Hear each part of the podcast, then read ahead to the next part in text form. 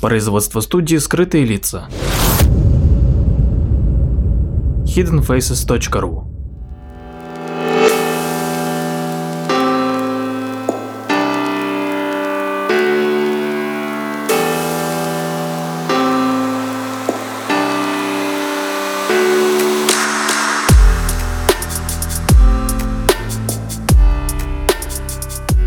Здравствуйте, с вами Владимир Марковский и очередной выпуск передачи «Прожектор восприятия».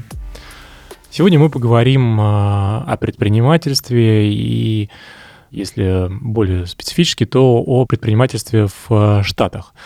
Многие большие, а даже, скажем, самые крупные американские компании, и в частности, например, компания Apple, которая является самой дорогой компанией в мире, начинали с маленького, и их объединяет одна общая черта, они зачастую начинали с гаража. Например, Apple, которая была основана в 1976 году, зародилась в гараже у приемных родителей Стива Джобса. И ему помогал Стив Возник. В гараже было налажено производство Apple 1, которые потом продавались в магазине неподалеку. Apple, конечно же, быстро переросла свой гараж. После презентации Apple 2 компания получила свое первое финансирование и переехала в офис Купертино. Amazon тоже начинался в гараже. Начинался он с трех компьютеров, сервера и самодельного стола в 1994 году. Тогда Джеффри э, Безос, когда думал над открытием собственного дела, решил открыть магазин в интернете, и ему оставалось определиться только с тематикой. И, конечно же, лучшим, с его точки зрения, решением оказалась продажа книг, поскольку, чтобы купить книжку, не обязательно было ее рассматривать, а достаточно было почитать описание и посмотреть какие-то картинки с обложкой.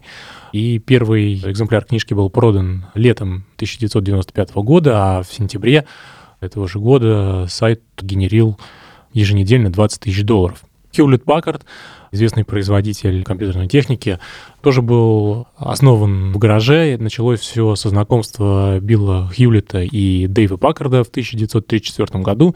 В январе 1939 они основали HP. Над названием они особо долго не думали, а просто соединили первые буквы своих фамилий, а очередность определили подбрасыванием монетки.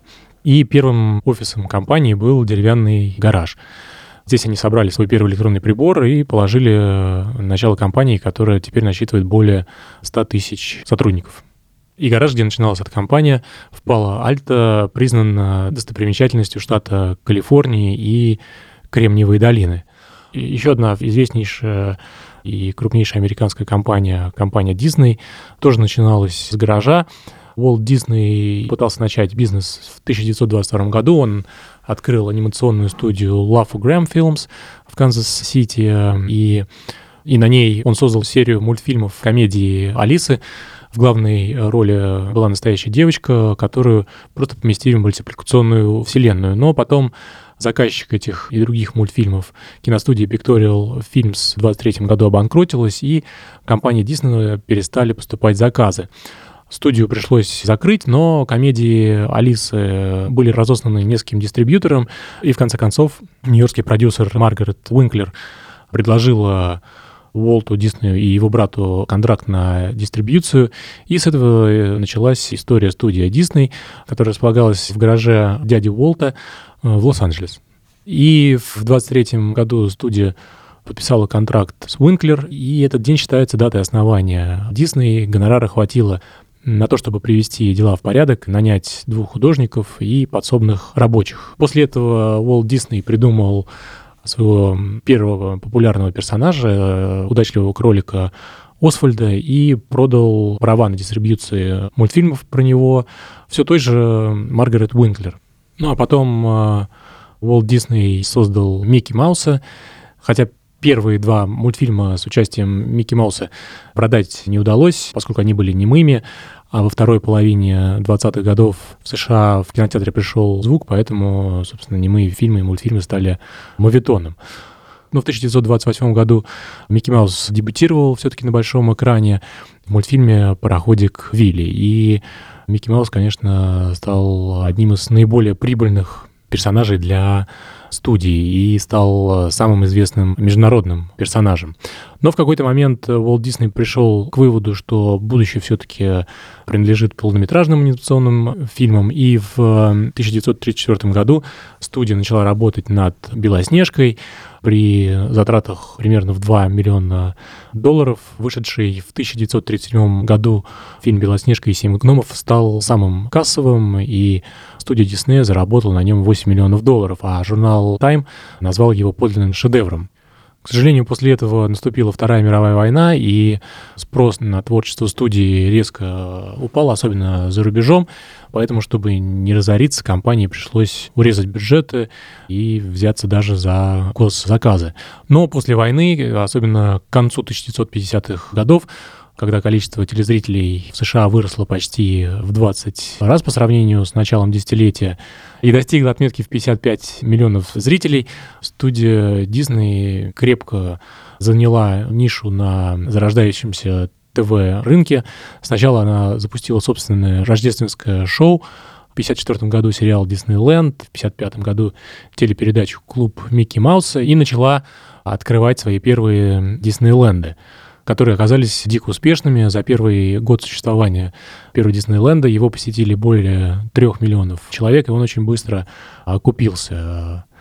На текущий момент за почти сто лет существования компания выросла в размерах невероятно и продолжает расти, поглощая перспективные проекты.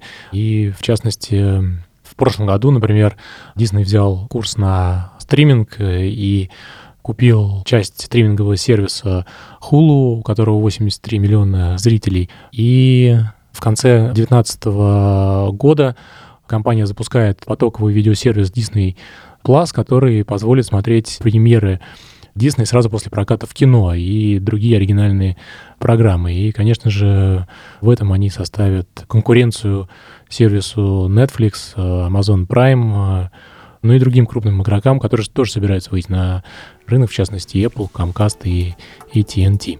Посмотрим, что, кстати, будет в этой связи с Netflix. Вот такая вот история. Спасибо.